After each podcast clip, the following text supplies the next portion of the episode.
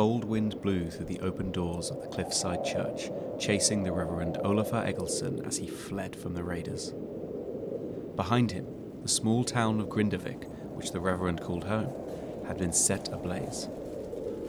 Pirates from strange and distant lands across the sea had invaded the quiet town in the dead of night and were now dragging men, women, and children back to their ships.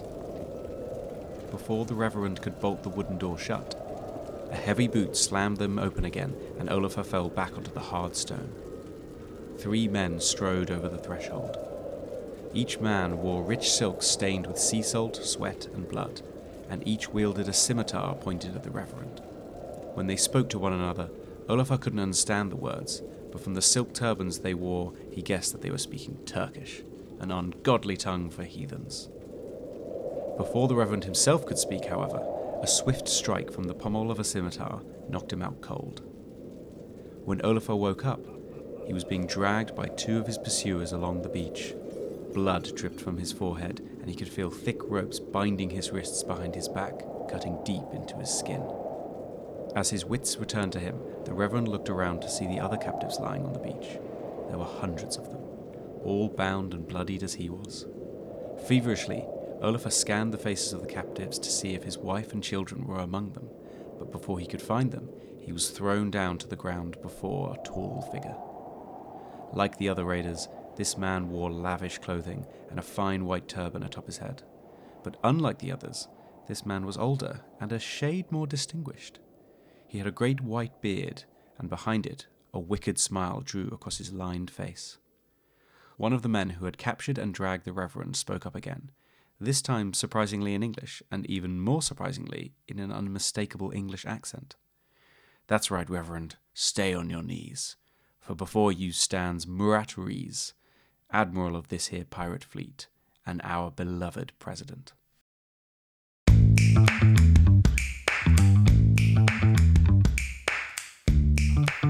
Hello, listeners, and welcome back to the Cloak and Dagger podcast, the podcast where we tell strange tales of history. My name is Patrick Courtney, and I'm joined as ever by my co host, Will. Will, we are back! I know, it's so good to be back on the airways after a little bit longer a break than we possibly thought we'd have. Yeah, Um, quite, quite a while. We apologise for that. Yeah, but you know, at least we're back.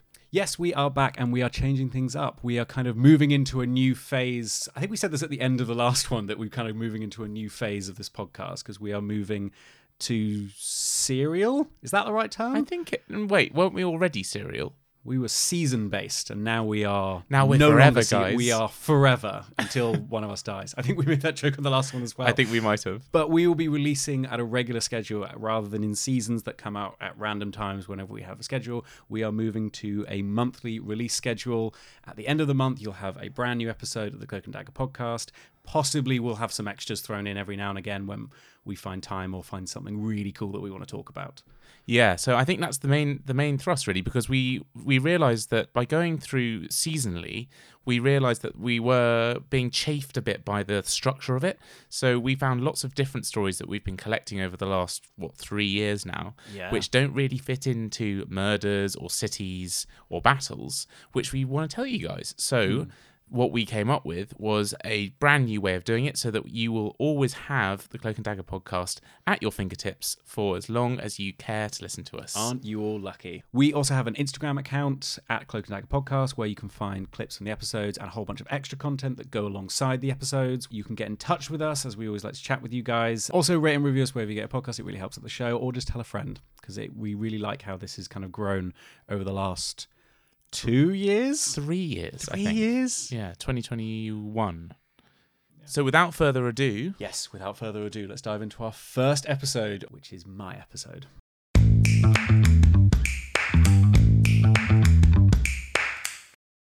So, our tale begins amongst the blood-stained tulip fields of the Netherlands during the Dutch Revolt, round about the end of the 16th century. How much do you know about the Dutch Revolt? Well, from what I know, uh, the Dutch Revolt, and uh, tell me if I'm wrong here, which will be cut out, um, is uh, is that when it was the Spanish Netherlands? Yes, the Habsburg Empire. Right. And they were like, this is terrible. Get rid of the Spaniards. And so you had um, the Orange, the Dukes of Orange rising Mm-hmm. up, and I'm pretty sure Elizabeth wouldn't commit troops. Elizabeth I was in power in England, but she would send ships and money to help with the Dutch revolt because they were Protestant. Yes, exactly. So there's a lot going on. I mean, this is all kind of Reformation. The whole Western Europe is all kind of getting thrown up into the air because of the Reformation. So it's a lot going on at this time. Our story is taking place at the right at the end of the 16th century, um, right about when uh, Netherlands is really starting to get into the full swing. Because this is an 80-year war they get into. Oh wow! And I'm not going over the whole 80 year war. In fact, actually, the, the tale is of a guy who really kind of came of age during the start of this war. So we kind of get a sense of like the horrors that he's going into. I mean, imagine an 80 year war. Oh, I mean, I know that wars back in the day weren't quite as destructive as the kind of World War II wars we think of nowadays, but still 80 years of war, especially a revolt. Like, it's not even like off in the distance. It's like throughout the Netherlands, they're fighting off their oppressors. Yeah, and I think 80 years now obviously feels like a lifetime because that's the average sort of lifespan. But hmm. go back to the 1500s and people are dying at 25 years old. And so you could have three generations of the same family dying in an 80 year war. Christ, that is As, as sorry, as fighting age, not Yeah. like as babies. Isn't that crazy? Yeah, imagine thinking like your granddad, like fighting on a field or to take a like a village or something, and thinking your granddad lost it or that your they gained it and you took it back or something. Like these previous generations but still the same war. Like if we think about our previous generations it's like another world. Yeah. but they would literally think it's the same war fighting the same enemy for the same reasons. Yeah, and I suppose also back then you're pre-industrial still, and so technology is slower. Hmm. So actually, your granddad might have fought with the same weapons that you, as the, your as the grandson, would still be fighting with. exactly yeah That's probably why they took so bloody long. Yeah, yeah. So it's it's a bad time. All those lovely tulip fields and windmills that we think of the Netherlands now, just covered in blood and bullet holes and all sorts of things. I don't know if it was that terrible, but it was you know it's pretty bad. Eighty years war, pretty rough. yeah. But our tale is about a young man who is looking to find his way in the world, and his name is a pretty impressive one because it is Jan Janszoon. Yan It's a good name, isn't it? And he wait a minute, that sounds almost like Far Eastern. Was he Chinese? It no, no, he was Dutch. He was Dutch. Oh, He was very much Dutch. He was from Haarlem. Oh, he's from Haarlem, the Yeah, original. the original Haarlem. Yeah, yeah, yeah, which Ah. is spelled differently. More A's in it. Oh, okay. But yeah, so Jan Janszoon, who I'll refer to as Janszoon because I think it's the funner part of his name. Um, we don't know too much about his early life, um, but he was born in 1570, and this is like really diving into the 80 Years' War because in 1572, his town of Haarlem was besieged by the Spanish for like seven months. So for in his like formative years, he is surrounded by war and death and fighting. So you can, although we don't know a huge amount about like his early life, you can kind of infer it's probably not great. No, not it's great. Pretty rough. Or at the very least, you know, he might have just become start to be like desensitized to that kind of thing. I mean, I can't even imagine what it would be like being that young and just growing up that. And it's not like the war ended as soon as the I mean, William Orange eventually showed up and saved them all, but the the country is still at war. And the whole nation is is thrown into turmoil. So that's the world he is growing up into. Okay. What we do know is that when he turned 25, he married a woman called Soutgen, um, and they had a son, Edward, and a daughter, Lisbeth. Oh, So he was maybe setting himself up for for a nice, uh, happy life. But what we can also infer is that his real love was the sea, um, because in 1600 he was given letters of marque from the Dutch government to become a privateer. Oh, okay, nice. So straight away, straight. I mean, it's not that surprising. The Dutch at the time were just starting to be a fled, not even fledgling at that point. They, the Dutch East Indies, were such an important thing that people mm. don't talk about as much as the British East India Yeah, Company. yeah. But actually, yeah, the the Dutch, him being a Dutchman and a sailor, really is typecasting a, uh an early modern Dutchman. yeah, yeah, yeah, yeah. I mean, you know, when you're young and you're like this is kind of a new way of making your living in the world, and also maybe wanting to get away from this this town that has been under siege. Um, because And I'm also wife and kids. Mm, yeah, maybe a little bit, you know.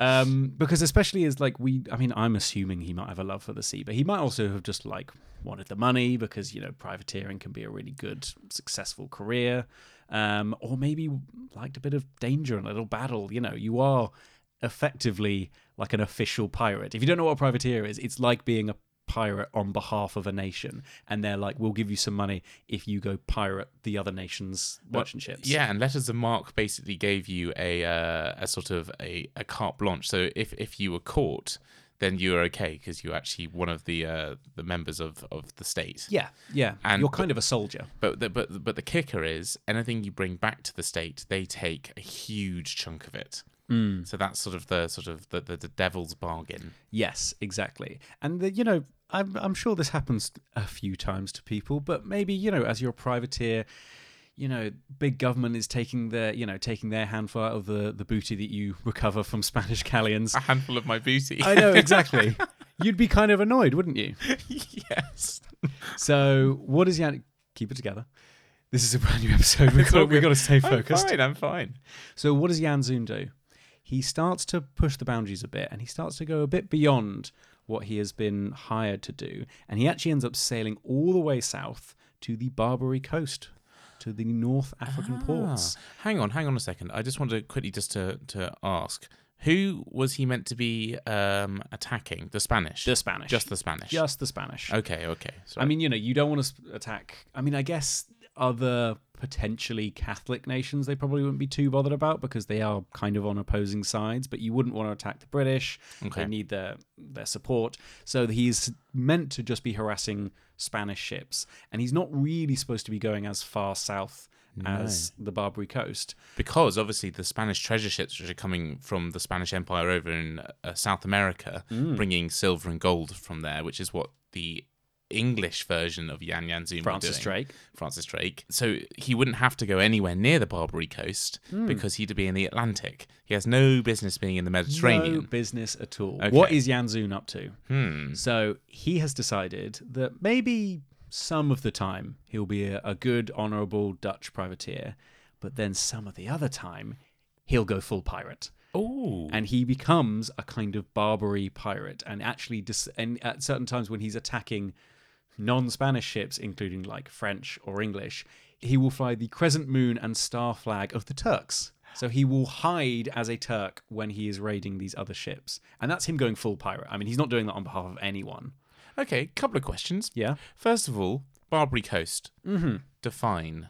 So the Barbary Coast is essentially the north um, coast of Africa, and at this time it was kind of ruled semi. It was semi under control by a few different sultanates like the Turks, um, but it had lots of kind of powerful city states, similar to kind of Italy. So the big ones were Algiers, Tunis, and Tripoli, which today are the capital cities of Algeria, Tunisia, and Libya.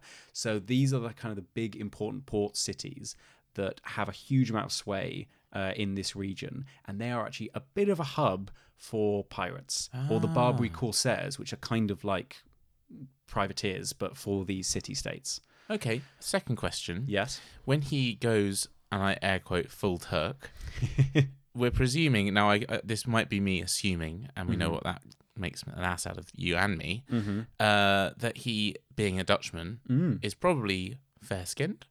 Yeah, you'd think so. So, how is he meant to play off that he's a Barbary pirate? So it seems like there's quite a few Dutch people going that way and becoming a pirate. So I think the idea is that actually at this time the pirates are kind of from all over the shop. So if you are, fl- and they and nations will or these city states will hire sailors from other regions. So you could be kind of legitimately working for say Algiers as a Barbary corsair but be Dutch or be English or be French because it's all this kind of it's becoming a bit of a melting pot and pirates don't have as many rules or regulations about who can hire they're probably a little more loosey goosey when it comes to this sort of stuff and will take anyone who can sail Yeah, and actually thinking about it, the Tur- the Turkish culture from like the Ottomans, um, they constantly were. Um, they weren't just a the race was not a, th- a factor for them. They'd employ Christians as servants, um, as civil servants, sorry, within the main court, and they'd actually have Anglo Saxons and Norwegians in the palace guard. So because they weren't uh, Muslims, Yeah. they then had uh, less. There was no power structure for them to climb, so they were always on the side of the emperor. It's like the Praetorian Guard in, in, in Rome. So Yes. interestingly, so there's always been that culture in the Turkish culture Hmm. of employing non-Turkish people in powerful roles. Interestingly, and I don't think that really exists in Western Christian states. I can't Not- think of any no. in, in, Not that I can think of. It would be just like it'd be a uh, scandal. The Pope wouldn't allow it. You can't be hiring non-Christians to do anything. even when um uh during I can't remember who it was, but whoever's I think it's King Francis the second. Uh, during Elizabeth the first time, he made no, no, no, no. Sorry, uh, yeah, yeah. He made a treaty, a trade treaty with the Ottomans mm-hmm. instead of with Christian countries, and he was basically cancelled by the other heads of Europe. Yeah. Even though it was so advantageous for him, because the Ottoman Empire is rich and hmm. perfect. It's just that they have different religions, so he made a pragmatic choice. But it's just really interesting. Anyway, Yeah. different clash of cultures from the western side is very different to the eastern side. But that only applies if you are like officially part of the military or a privateer. If you're a pirate, you know, you can do what you want. Like Very that's the thing. There's a freedom to this. I mean, because also Janszoon was definitely enjoying his freedom because when he starts to go head south to become a Barbary corsair and a bit more of a pirate, he's a fully abandoned his um, family. Oh, has he's he? never cut. Yeah, he's not. He's not going back. He is out on the open seas. He is, you know, he's living his best life. And just so we're all very aware, because I don't really want to celebrate him too much. Part of living his best life is taking slaves. That's a big part of Barbary pirates. It's a big part of this time. It's very unpleasant, but he is not necessarily a great guy. Yeah, it's very interesting because actually at the time, actually it's a little early maybe, but the Pirates of the Caribbean Mm. were very well. M- there was a real split within within that uh, with the legends of the Caribbean. Yeah. Um, some were very, very anti-slavery, and some were, uh, and I'm talking not just the ones who are from African descent, but also Yeah. white men and women. But actually, there was a side which was pro-slavery, so it does divide pirates, which is very interesting. Slavery is such a hot topic, no matter what point in history you're at. Is it? It's always, it's always a dividing line. It really is, and when which is sad. It should just be one way. Stop Yeah. it. Like just, just stop it. I mean, not to judge people in the past, but It's, it's it, difficult. Yeah, exactly. You have to see them in context. But Mm. this is interesting because in context there was this debate going on. Yeah. So even in context, they're in. They've chosen that It's side. pretty bad. Yeah, Janszoon doesn't really have a leg to stand on, but No. he is, you know, living his best life. He's out at the Barbary coast. It's warm. It's sunny. It's probably very hot actually compared to compared to the Dutch climate he's used to. Yeah. But he is away from the, you know, the war in his country, and he's just out having fun. Okay. presumably, and Yeah. making quite a bit of money. He's a very good captain. He's a very good pirate. Okay. However, it doesn't last forever. So he's actually like 18 years. So it's quite a while. Wow. He spends a long time being a pirate down the Barbary Coast. And in that time, he even starts a new family. He marries a Moorish woman by the name of Margarita, and he has four children with them. I'll come back to his children right at the end. Okay. But it is relevant that he has this whole other family. However, while he was doing this and kind of playing this double act between, because he still was occasionally playing the kind of Dutch privateer role as well as the kind of Barbary pirate. Hmm. But until this time, that the Barbary pirate side of it and the flying the the flag um, of the Turks and everything, it was just kind of to hide the illegal stuff he was doing. It was kind of to get away with it. It was more practical. It didn't actually mean anything to him. He was in incognito mode. Exactly. That all changed in 1618 when Janszoon himself was captured by corsairs from Algiers. So he'd started Ah. to piss people off, presumably. This Dutchman who was just kind of flying about. it's a funny reference. Um, Yeah. And just and you know pirating and probably stealing from these other city states. So the out you know the the dey of Algiers, the dey is apparently is what their kind of ruler is called. It means Okay. uncle. Um, there's some really cool different ways of calling things in the Barbary Coast. But yeah, so the dey of Algiers probably went, this guy's really annoying me, go get him, imprisoned him. And then in his time in the uh, Algiers prison, Janszoon actually converts to Islam. He go, he, as you said it before, he goes full Turk, which is what people Ah. called it back then, because apparently it's quite common Yeah. which is really interesting that there is this kind of conversion. And I wonder whether or not it's to do with the fact that, you know, the Reformation has caused Christianity to be split in half. There's so much division. It might not be as appealing. I mean, I know Islam has its own problems, but, you know, grass is always greener. If you're looking for something new and you're building your new life, a change in religion Yeah. Also, if he's starting a new life in an Islamic uh, realm, then it, it would be advantageous for you to also Yes. be a Muslim. It would help him a lot. And also, it might. I don't know. I, I'm such a cynic when it comes to this stuff. there are lots of historians that think it may have been forced, but some a lot of people don't think it was that forced because after he converts, he spends a lot of time trying to convert other Christians, other oh, really? his, Oh, his so fellow his fellow. Dutch sailors into Islam. So he is kind of a convert and a bit of a you know a mouthpiece Hmm. for Islam. He really does believe, which is nice. Yeah, that is. That's very interesting. Um, one question I have. Yes. So you said he went. He goes. Um, he has this l- illustrious career Mhm. of being a corsair. 18 years, which is a long time to be a pirate and not die. Yeah, it is. Yeah. So that whole time he was uh, what freelance? He wasn't working out of uh, Tripoli or Tunis or or Algiers. Was he just like? no, it seems that he was, uh, you know, moving between the ports. I think he does spend a lot of time in Algiers. At some point, though, he pisses someone off and, Oh, gets, and gets captured. So it's not, you know, and I don't think he's really, he's not really going back to uh, the Netherlands much. He might go back and forth a little bit. There was actually a little bit of a story where he goes back. This is a little later. Um, but after he's converted and he goes back to the Netherlands, um, he's able to like fly under the flag of Morocco. I'll explain why he's able to do that later. But the the, the like the I think he goes to um, Haarlem and the like officials there send his family to try and convince him to stay. Oh. Does not work at all. Like he Really? couldn't care less. He's kind of abandoned that life massively. So his kids and his wife just couldn't care less, and then sails off again. Wow. Yeah. So he's what a great guy. He's not a good guy. He's not. he's. A, I mean, the reason I'm telling the story is because I don't really subscribe to like the great men of history thing, and I don't actually think he does anything so amazing. But it's a very interesting life, and he touches lots of parts of the world that I think is new, especially to me to learn about. I didn't. I'd, heard of the Barbary Coast and the Barbary pirates, but I actually didn't know a huge amount about them. Mm, He travels very far, and it's at a really interesting time in history where Christianity is tearing itself apart. Islam is kind of blossoming all over the region, and the way they're interacting. You know, this is past the Crusades time, but there's still a lot of am- animosity between these two spheres of the world, and he's right in the middle of them, kind of flipping back and forth between the two. Yeah, that I, I love that. It's so fascinating that the bits where um, delineated history it kind of falls between the cracks, and obviously, in order to go from say the the the medieval period to the early modern, that doesn't happen overnight. There's this grey zone, Mm. and also this story. Not that we're just trying to flatter your choice of story here, Patrick, but um, you've chosen the crux moment when globalism was starting to globalization was just starting to take off, and so you're starting. There's a lot more freedom of movement for a guy with no morals, Mm. basically. Exactly. It's kind of like I mean, it, this term always gets used, but people say like the wild west of things. It's almost that for like most of sea ventures because it's kind of it's established enough that people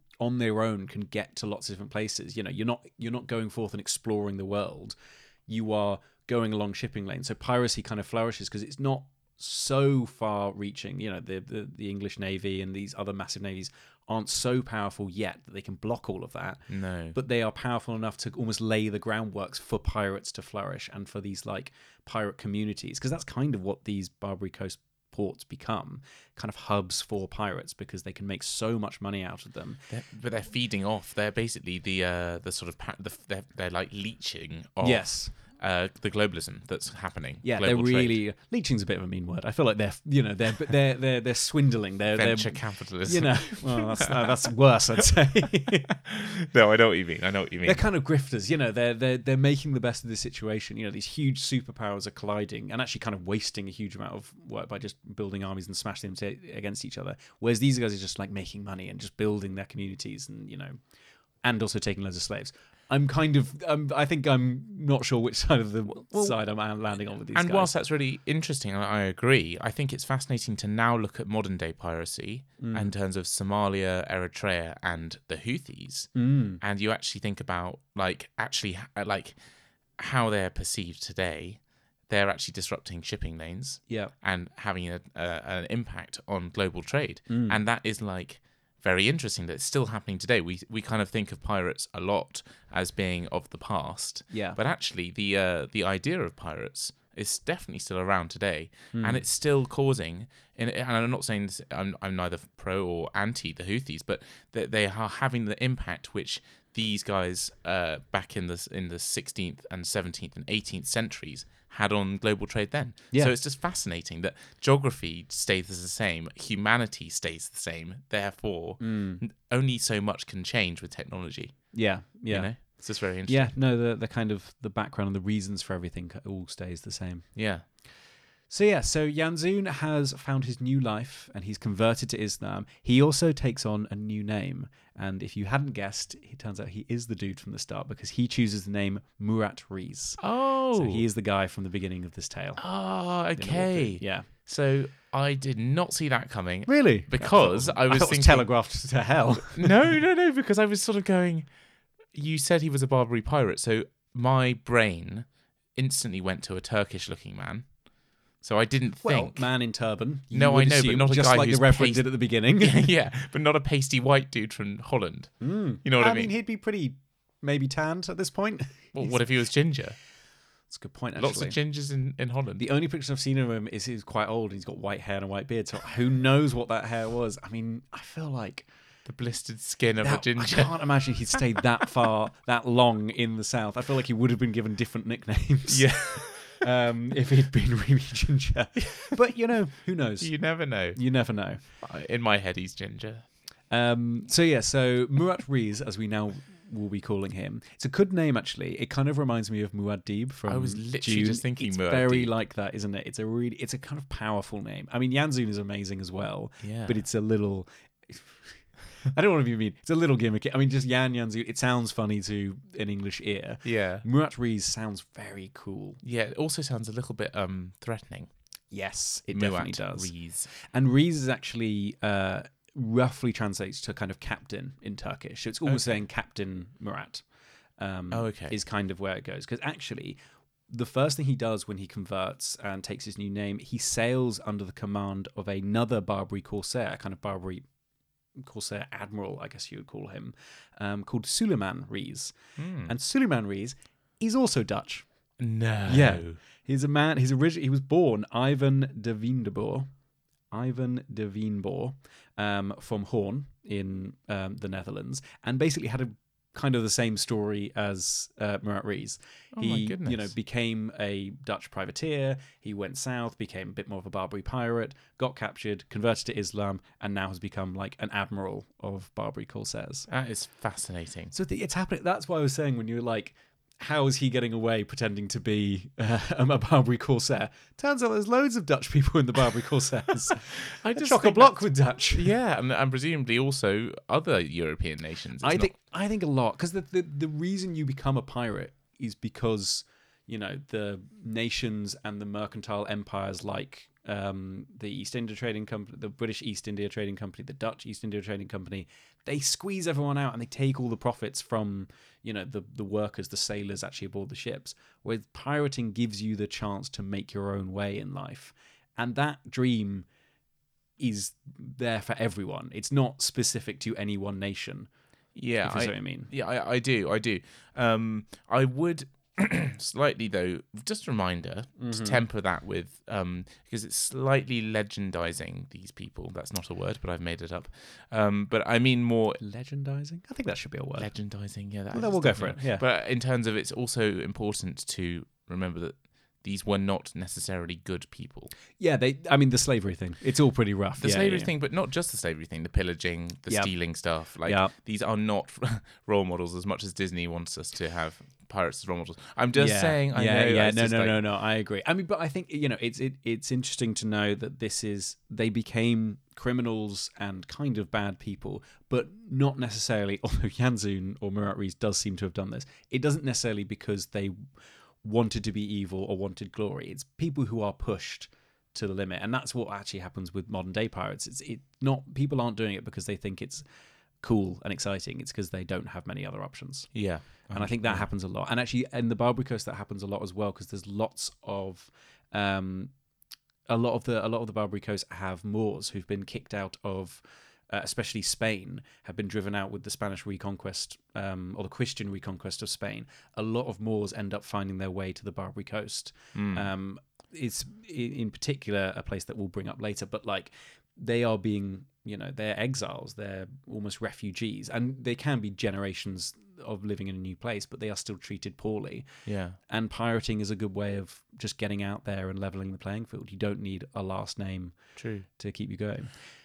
Weird with the Dutch guys though, because they probably could have done very well. say the guy yeah. had a, a, a, a wife and two children. I feel like he was established. I think he was probably doing fine and then just decided to get away. So he's also not. We shouldn't be legendizing him No. at all. So he's started off this new career, um, but almost quite soon things get a little more difficult for him because actually Algiers, who which is the city state that is kind of sponsoring him as a Barbary corsair, the dey of Algiers actually signs a peace treaty with many European nations. So suddenly. They don't want their pirates going after uh, European ships. ah. Murat Reis doesn't like that. He wants to continue being a pirate. So he instead makes his way to the ancient port city of Saleh. Now, to give you a bit of an origin of Saleh, it is a city in Morocco, and it actually it's existed for quite a long time, but it kind of started to flourish uh, in early 17th century when uh, some Moriscos, which are in Spanish little Moors, um, essentially fled Spain after the Spanish uh, king decided that we're having no more Muslims. They were kind of kicking all of the the Muslims and the Moors out of the country. So they started to you know spread across. Uh, head east and spread across the kind of Barbary coast, and a huge amount of them, especially the ones that left early, made their way to Morocco. And they initially went to the city of Rabat in Morocco, but again, hard to kind of assimilate. The, the, the Moriscos here were Christians, but they were Christians that were descendants from Muslims who had been converted to Christianity. So they still had this stigma and they still had a lot of kind of Muslim traditions. They dressed uh, like Muslims, even though they were technically Christians, and also racially exactly the same as the old Christians in Spain, who were essentially the Christians that never converted to Islam. They were still treated poorly by the by the by the Spanish. So when they came over to the Barbary coast, they were then treated poorly by the Muslims. They were they were caught between two camps. basically. Exactly. Okay. So they couldn't stay in Rabat. So instead, they went over the river to the smaller walled city of Saleh um, and kind of flourished there. And that's where this city um, kind of started to move a lot quicker. It had existed for quite a while beforehand, but a much smaller kind of sister city to Rabat. But now with this kind of influx of Moriscos and very wealthy Moriscos who'd come from Spain because they hmm. kind of got out before they were getting kicked out. So they took a lot of their stuff with them, took a lot of their wealth with them, and they turned Saleh into a proper pirate hub, into a kind of pirate nation. And they actually named it the Republic of Saleh. Really? So, you know, flying in the face of all of these other, you know, kingdoms and monarch ruled nations, they were the Republic of Saleh and they needed a leader. So they picked 14 pirates to lead them. And at the head, their president, they named Murat Reis. You're kidding. So That's so cool. how bad is that? So we always think of like Nassau, Nassau. as the Republic of Pirates. But this is the first Republic of Pirates. This is and sounds like a lot bigger because Nassau struggles, doesn't it? Really, it's never it never becomes yeah. like a full city. Whereas this is almost a city state. It gets so powerful. fascinating. Oh, well, yeah. I mean, uh, well, the difference between them and the other ones is uh, is the democracy or the republic. I guess it's not a republic. Sorry, it's not a democratic republic. It's a Yeah. oligarchy. It sounds very much like an oligarchy. so it's like Venice. yeah, there's 14 pirate leaders. One of them is Murat Reis, and he Yeah. is their president. But it seems like they are the ruling force, and because it is a city that really flourishes, but its main source of income is piracy. Yeah. and then all of the extra features that go along with piracy. They're not becoming this massive kind of city state. They are a, you know, a maritime nation purely based on piracy. Is uh just sorry geographically, just for our listeners and for me, Mm-hmm. is uh Saleh on so in Morocco? Is it on the uh is it on the Mediterranean coast or the Atlantic coast? It is on the Atlantic coast, so it is. Yeah, it's west of essentially Gibraltar. You know, is where it kind of divides. Um, it's kind of mostly south of Gibraltar. So um, okay. Near actually not too far away from Casablanca. Ah, interesting. Okay. So yeah, so it's a kind of probably one of the furthest west ports of the Barbary Coast because really once you go a bit further, it's no longer quite. Morocco is the end of the Barbary Coast because the rest of it is all east of it along the Mediterranean. Yeah, because then the further south you go, you get um, Portuguese citadels Hmm. like um, Essaouira, which is still there today, which I'd like to go visit one day. Um, and it was built around this time. Hmm. So interesting. Okay. I mean, I imagine that realistically, if you're building a pirate republic, you wouldn't want to go f- too far south along the western African coast because there's less trade that way. You want to be near the English Channel. You want to be near the Mediterranean. You want to be near all these important choke points where you could raid a bunch of ships. Certainly at this time, yeah. Exactly. In the yeah. early part of this pirate era. Yeah. Because obviously um, soon the African slave trade Yeah, yeah, yeah. would so- be massive. But of course, at this early stage, they they won't have ocean going vessels yet. Well, they will, but the states will have them rather than the individual pirates. Mm. Okay, cool. So Murat Reis, once Jan Janszoon, now turned pirate of the Barbary Pirate, Coast yeah. and now president of a par- pirate republic. That is so cool. So he's come far in life. Pirate president. That Yeah. has a good ring to it. It's great. I, honestly, that was one of the things I liked most the fact that he's named president, not king or not anything seems old fashioned. He was just president. I wonder if they all had to owe allegiance to him. Did he do like a? I, honestly, I tried to find as much information about the Republic of Saleh, but it's it's a complicated time in history, and I don't think they were particularly good at bookkeeping. No. Um, so it's it's an interesting time for the nation. And apparently, Murat Reis was a great leader. Oh, so really? all the records say he was very intelligent. He was very fierce. He, he, you know, and he led them through quite a few years of economic prosperity. It's about three years he rules, um, but towards the end, which is like a, it's not that far from a presidential term in America. It's you know, it's a fairly decent time to be ruling a nation. yeah. And so, but towards the end, he's getting a bit restless, or the political situations are getting a bit more, depending on which way you want to go for it. but let's say he was getting restless, and you know the sea was calling to him again. So he decides to leave the Republic of Saleh. You know, he's set it up. He's like George Washington returning to his fields, What? but he's returning Mount to Vernon. piracy, and you know he's returning to slaving essentially. So it's a little worse. Yeah. But- Although quite similar actually, because George Washington went back to his slave-run uh, Mount Vernon. He's basically the George Washington of the Barbary Coast. Yeah, president, slave owner. Exactly. Yeah. Yeah. yeah. There'll be a brand new musical soon about this guy. I think there are some films and or TV shows about them, but I've not heard of any. No, I've never heard of it. Um, so in 1627, Murat set sails again to terrorize the Barbary Coast and beyond. Now, this is when some of his most famous raids took place. So, in the same year, so in 1627, so the same year he leaves, Murat Reis led his what are now called the Sale Rovers. So these are the kind of the The Saleh Rovers. the Saleh Rovers. Yeah, that sounds like a, a football team. It does, yeah, yeah, yeah, yeah. They're they're five and zero. They're doing really well, um, and he leads them to the British Isles, where he he invades and captures the Isle of Lundy.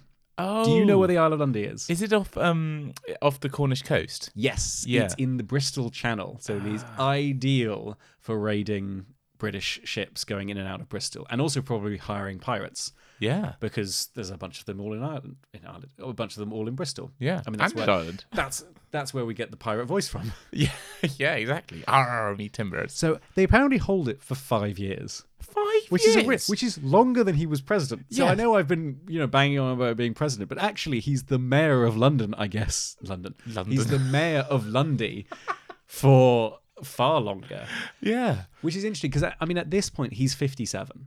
So I'm wondering whether or not he's like, oh, I'm sick of this Barbary Coast politics. You know, it's all it's hot and it's it's so It's much so burning my ginger skin. Exactly. And so he returns to a, a climate more similar to his home his hometown. I mean, he doesn't want to go back to Netherlands because he has to deal His with wife, It's for his wife and kids. but you know, the Isle of Lundy is his new conquest. So him and his men take over the Isle of Lundy and use it as a base of operations for the next five years. Five years. Yeah, What intense. the hell were the English doing? Like, I guess it's just still very early. He's Yeah. kind of got the benefit of having a, a fledgling uh, English navy at this point. It still wasn't being built. Yeah, exactly. And really, it seems like a lot of his crew were British, and presumably from when he was uh, sat up there. So he may have been, you know, may have been tipped off when the Royal Navy were coming after him. It's a remarkable length of time. Also- and shockingly, very little on it because Lundy does not have. I think they do have one museum. I'm now really eager to go, but it's really difficult to get there. I think. I bet it is. Yeah. But uh, he's also still Muslim. yeah, still So Muslim. You're telling me that a little island in the Bristol Channel was ruled by a Muslim ruler, a Dutch Muslim. Mm. A Dutch Muslim ruler, ex president. This is absolutely crazy. Insane, isn't it? Yeah. He's like a he's like such an anomaly. He's Mm. like cussing, he's slicing through all these bits of history which people like to keep separate. I wonder what like the legends around him would have been in Bristol while he was ruling it. It's like, oh yeah, Yeah. that island that you have to sail past. Be careful, or the Dutch Muslim pirate president will come hunting you, and it would just be this bizarre. I mean, what? It would be amazing. I mean, Lundy is also tiny. Yeah. Like, I don't know what he. I think there's maybe like a fort on it, but like Yeah, because in ruins. I'm not sure if it was around then, but like how was it, how did they sustain? That's what I, it's just Piracy.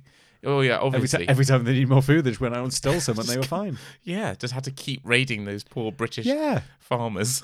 But then, you know, well, because they'd raid the merchant ships and then probably go, right, we're stealing all the stuff. Also, anyone want a job?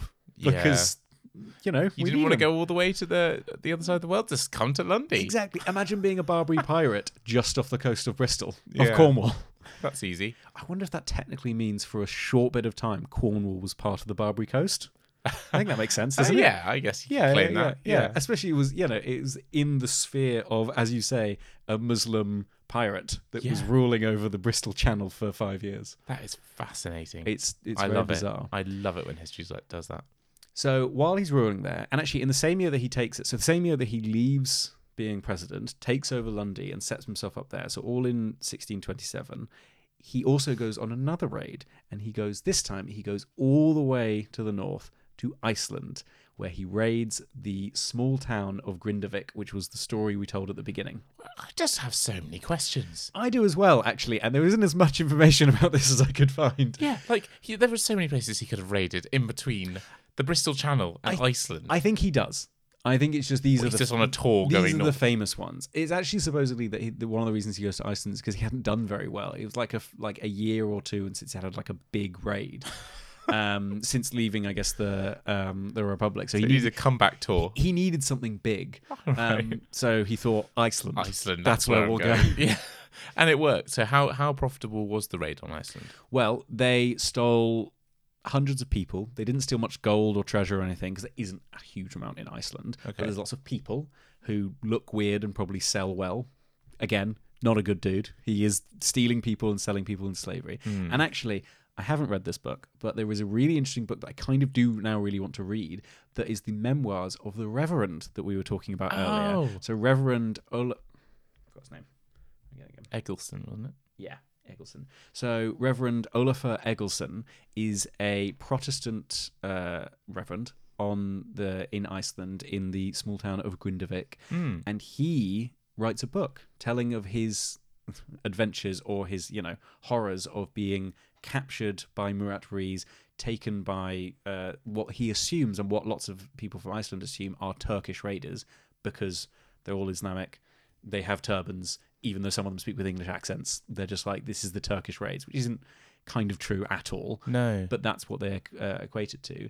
And he gets sold into slavery, but eventually he finds his way back. It's only, he's only out for you know, and on this kind of large scale adventure. I shouldn't call it adventure, but for about a year, year and a half, and then he is able to come back to Iceland because actually a lot of the slaves that were taken were ransom back.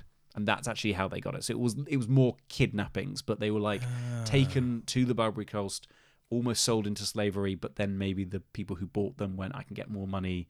They'll get letters from uh, Icelanders or, you know, rich people from Europe saying, I know you've got my son as a slave. I'll pay you all this money to get him back. You know what that's just reminded me of? Yeah. So you know um, the Dragonman's Curse. Yes. The guy in that, who I can't remember the name of. For the for listeners' benefit, what was that episode? It was called the Dragonman's Curse. Is it a bit like explain it? Oh, sorry, right. Um, Yeah, right. So, so that episode, go back and listen to it. Uh, In, in for me personally, it was my favorite episode. It's one of my favorite ones you've done. I To- think to- it's to do, such I a mean. cool. It's such a cool episode. Yeah. So basically, there was a, mer- a French merchant who was a. Well, I won't give too much away, but basically, he was sort of finding ancient uh, Alexandrian wonders and selling them to uh, Europeans. But anyway, he was kidnapped and chucked onto a slave ship by an Ottoman by the Ottomans because he got too big for his boots, basically. And um, no one came to ransom him, and he died in a slavers' prison in I think Istanbul. So you know, it, it just shows you that being uh, enslaved was still very much a thing all the way through. But fortunately, Icelanders clearly had quite a lot of financial worth. Yes. So it sounds like because at the at this point in history they were very much ruled by the Danes, um, and so it seems that like if you were more well off, you would be connected with you know Danish upper class and stuff like that, and so would be able to afford a ransom back, and also, you know. I can't imagine these Icelanders were doing very well in the heat of of North Africa, so probably were pretty useless slaves. And went, Oh, actually, okay, it's yeah. probably easier just to sell them on. But it's interesting that this slave trade is more than just. It's not the slave trade like the African slave trade that will soon progress, where it is just wrenching people halfway across the world to put them to work. It's got more of a kind of kidnapping, ransoming back slant to it, which sounds awful. I'm Hmm, Does saying sound out awful. loud. Yeah, yeah. But you know, that's the kind of it's it's that kind of world. It's not. It hasn't become the and pe- what is even worse later. yeah, Well, and people not, ask like, when you know, as a historian, where would you want to go back in time to? None of it. None of this. It's awful. none of it. It It's- sounds it's- it's sounds terrible. rough. Yeah. yeah. So yeah. Yeah, yeah. Like, like, and even if you're one of the pirates, like the the guy I mentioned earlier, Suleiman Reis, the other yeah. the other Dutchman, um, he uh, got his legs blown off by a Dutch cannon when he got when he got in a fight with the Dutch, French, and English. Wow. sea. So yeah, so Th- there is something the other way. karmic about that. I think it is. Yeah, I think that's that's fair enough. A Dutch cannibal took out a Dutch pirate's legs. Yeah, yeah, exactly. poor when he man. was when he was try- he was trying to be a Barbary corsair. Yeah. Okay. Okay. So, uh, and then the other raid that I want to mention that Reis did was quite an interesting one. So he would also raid up and down the coast of Ireland, Hmm. but during one of the raids, he took a man named John Hackett, who uh, is an he was an Irish Catholic, and supposedly Murat Reis asked John Hackett, "Where should I raid in Ireland?" So Oh. he may have like offered him a little bit like share of the the reward, you know, that kind of thing. And John Hackett supposedly pointed him in the direction of a Protestant town, which used to be ruled or used to be uh, inhabited by uh, the I think it's the O'Driscoll clan, the Catholic O'Driscoll clan that Hackett was part of, but then had been forced out by the Protestants. So he got Murat to raid his old town and Oh, leave the now. Catholic town alone. And but then supposedly Murat Reis only kidnapped the English residents, so the very Protestant English residents, because you could make more money off them, but left the Catholics alone because I guess John Hackett, smooth talker, was able to go, hey, just take the English. Absolutely, and also at that time, if the Protestants were there, then they were um, the only landowners. Exactly. So they would obviously be the ones which you would want Not to as useful stealing, stealing Catholics, but Yeah. um, and you know, Reis has fully converted, so he doesn't. care. Can you imagine being the Catholic, uh, sort of um, the downtrodden Catholics, watching your Protestant overlords getting nicked Yeah. by a by a Muslim, A Dutch Muslim. yeah, going yeah, Yeah, yeah, yeah. That's so funny. So it's a strange old time It when he was ruling Lundy and just harassing the British Isles and all the way up to Iceland. And did the British have no response? Did no one try and like unseat him? So he does eventually get unseated, but not by the British, by an even more unlikely opponent, I would say. So another group that are operating um, in the seas around the Mediterranean, because he is still going back to the Mediterranean. He goes back. He actually becomes quite close with the, um, I think, the new dey of Algiers. So he's and actually once things started to heat up in Saleh when he went- moved away, he moved his Moroccan eh, sorry, his um, Moorish family um, over to Algiers. So he's still got connections there. He's still kind of is liked and, and you know protected there. Um, but on one of his trips uh, to the Barbary coast, he is attacked by the Knights of Malta, Oh, who are actually Hospitallers. the Knights Hospitaller, who are crusaders essentially. oh my god, this story. It's bizarre. Like a bunch of knights go after him because that's the thing. And I don't know. I feel like you will know more about the Knights Hospitaller, but essentially they at some point take over the island of Malta, Yeah. stay there for a really long time. You know who got rid of them? Who? Napoleon. Oh my god! Like it's just there's so many layers to the story. Yeah. So, but they're there for so long, and obviously they are, you know, Crusader knights, so they are massively opposed to all these Barbary corsairs, and probably really annoyed at, you know, Whites. Western Christians who have converted and are now raiding Christian merchant ships. So they get a real bee in their bonnet, and they go after Murat Reis, and they succeed. So they outnumber him, capture him, and throw him in there. Supposedly, they have these really dark awful dungeons on Malta where he's tortured, he's like deprived of sleep and food, and it really weakens him. I mean, at this point, he is. Uh, actually, where does it say? Yeah, uh, this is in 1635, so he's 65 at this point. He's had this long career, very Yeah. successful career, but this is gonna hit him hard. I mean, he's finally been captured. The last time he was captured, he was able to convert to Islam and become a pirate again, so probably wasn't that bad. This is way worse. This is people who really despise him, and he is treated awfully. Again, he was a slaver. We probably shouldn't feel too bad for him, but I don't think that's necessarily why they're going after him. They're going after him because he was Christian, he was Dutch, converted to Islam, and is now raiding Christian ships. It's, I think it's a, bit like a, a prison guard being put in with prisoners. You know, like uh, once they've been convicted of something, he's gonna get torn apart. Yeah, yeah, yeah, yeah. So he is he he really he has an awful time of it, yeah. but he is saved. Oh, Algiers, the dey of Algiers, sends this huge um, kind of corsair fleet to raid the island of Malta and free a bunch of um, prisoners because there's a bunch of people that the Knights of Malta have caught, and they do it and they free him. really? What? So they break into the prison? Yes. So This- they take How is this not a film? I mean, it is a film apparently, but I why is I have never heard this. it's it, it's very long and complicated. That's maybe why. yeah, I guess. they do so. it with Napoleon, but um, Yeah, well, But yeah, so it's it's mad. So he is he is rescued, but this is starting to. I mean, this is now in uh, 1640, so he's 70 years old at this point, Right. and has spent the last five years in horrific conditions in a dark dungeon on Malta. you know what's really interesting about his life, Mm-hmm. just in terms of English chronology. Yeah, He was born in the reign of Queen Elizabeth I. 1570. Yeah, Then he outlived her, obviously. She died in 1603. Then in comes James the First, who was the Scottish one, yeah, and now he is in. He's just been released by the Dey of Algiers during the English Civil War, being fought at the time or just before.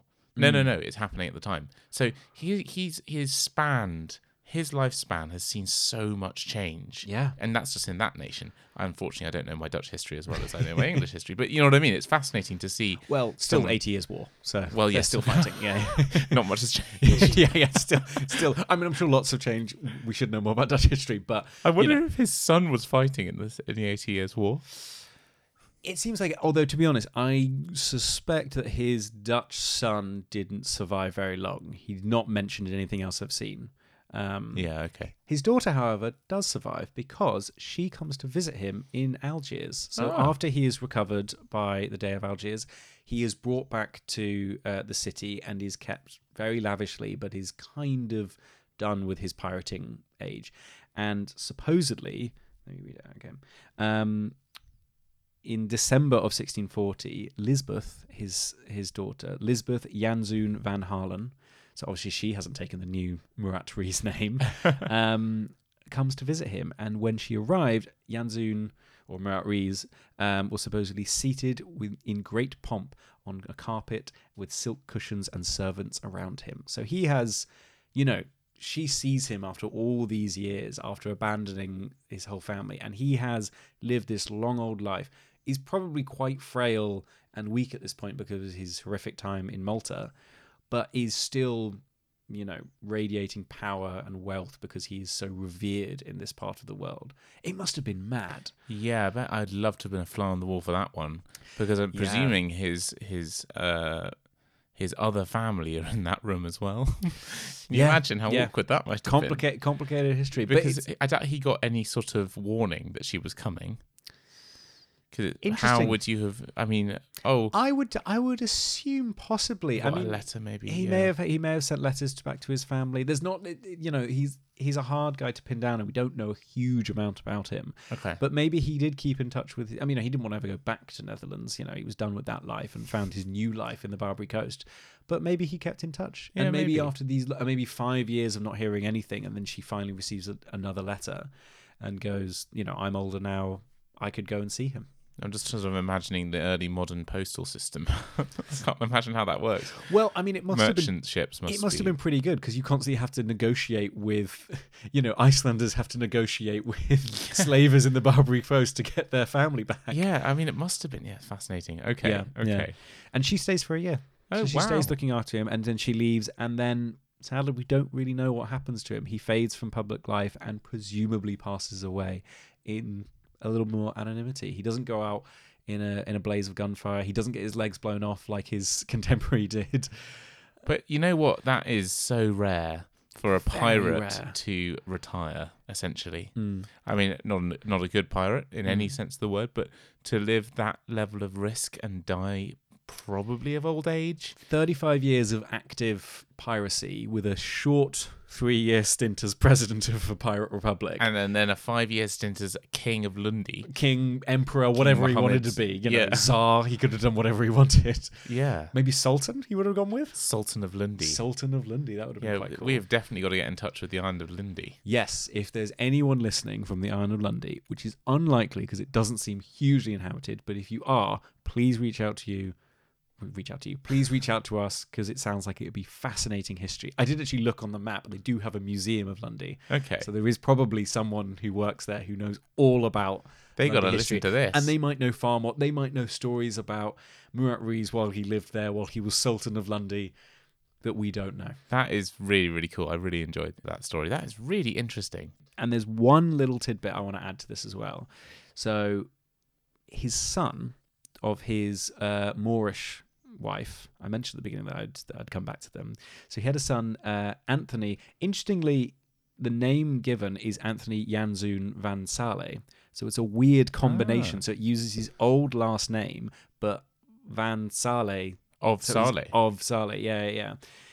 This guy is also very interesting. He um, grew up with his parents on the Barbary Coast, but then emigrated as a very wealthy man, probably inheriting. He was fourth son of um, Murat Reis, so but still probably had a lot of wealth. He emigrates to America I was gonna say and he start, sets up a bit of a dynasty.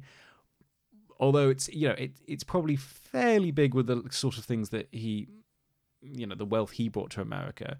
But then it gets massive because one of his descendants is Cornelius Vanderbilt. No, no, Yeah. no, no, so no, the no, no, no. Vanderbilts are descendants of Of Murat, Murat Reis, Reis. Jan Janszoon. You are kidding. And the Vanderbilts have their own series of like Oh, descendants in modern day. I think Anderson Cooper, who's a big um, news guy, he's a descendant of them. Timothy Timothy Timothy Olyphant, the actor, is also, and Humphrey Bogart also. I mean, you know, presumably they all got their jobs through connections. I don't, Yeah. know, I don't know. They're all pretty good, but yeah. So there's this huge legacy, and it all kind of goes back. I mean, you know. You know genealogy. When you go back far enough, you've got tons of you know ancestors.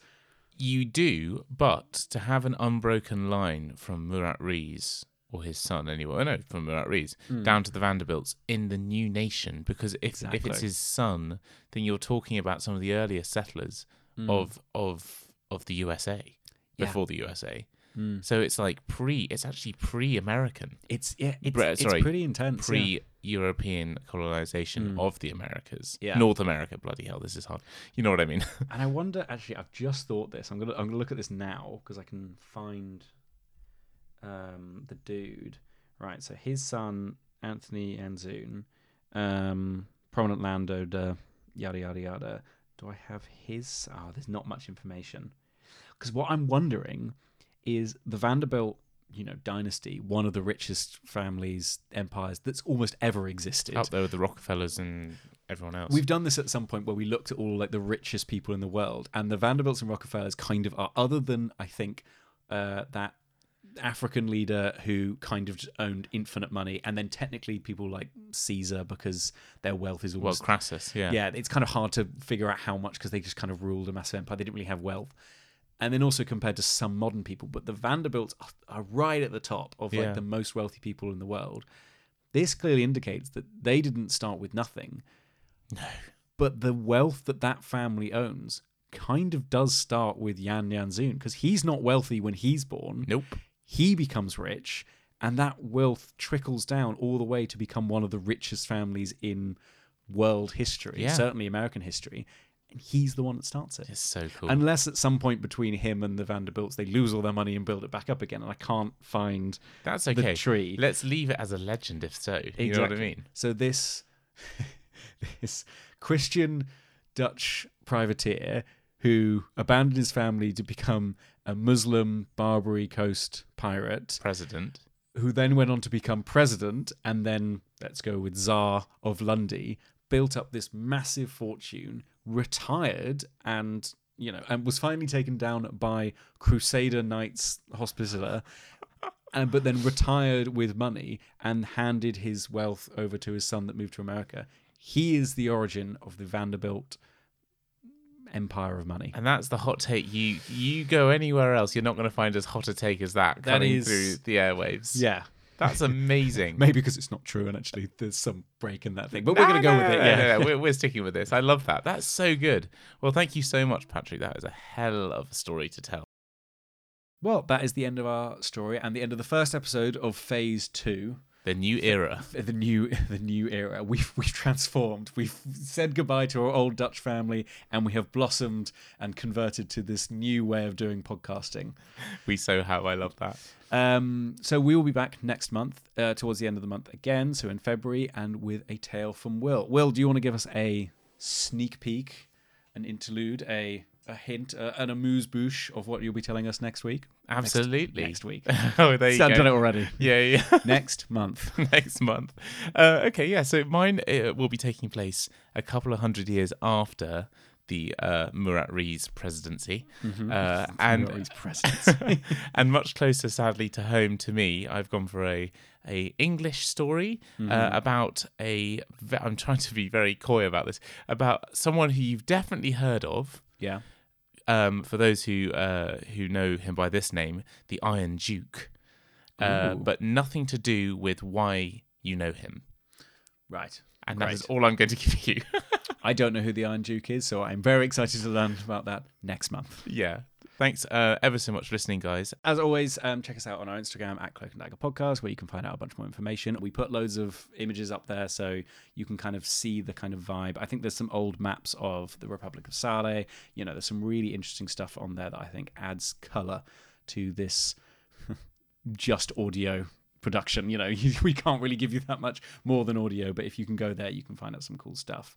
Yeah, and also, guys, always keep in touch with us on through our Instagram. You can always message me uh, as the social media manager, and I will filter through your lovely comments or your uh, your complaints if that happens uh, to Patrick or myself. And also, please just uh, tell a friend about us if you enjoyed this episode. Yes. And uh, we'll uh, see you soon in another episode. yeah, if you know anyone from the Isle of Lundy, we really want them to reach out. We'd love to get in touch. We'll, we'll do a whole episode on the island just because that sounds fun. Yeah, sounds good. And uh, without further ado, thank you so much for listening, guys, and we'll see you on the next one. See you next month.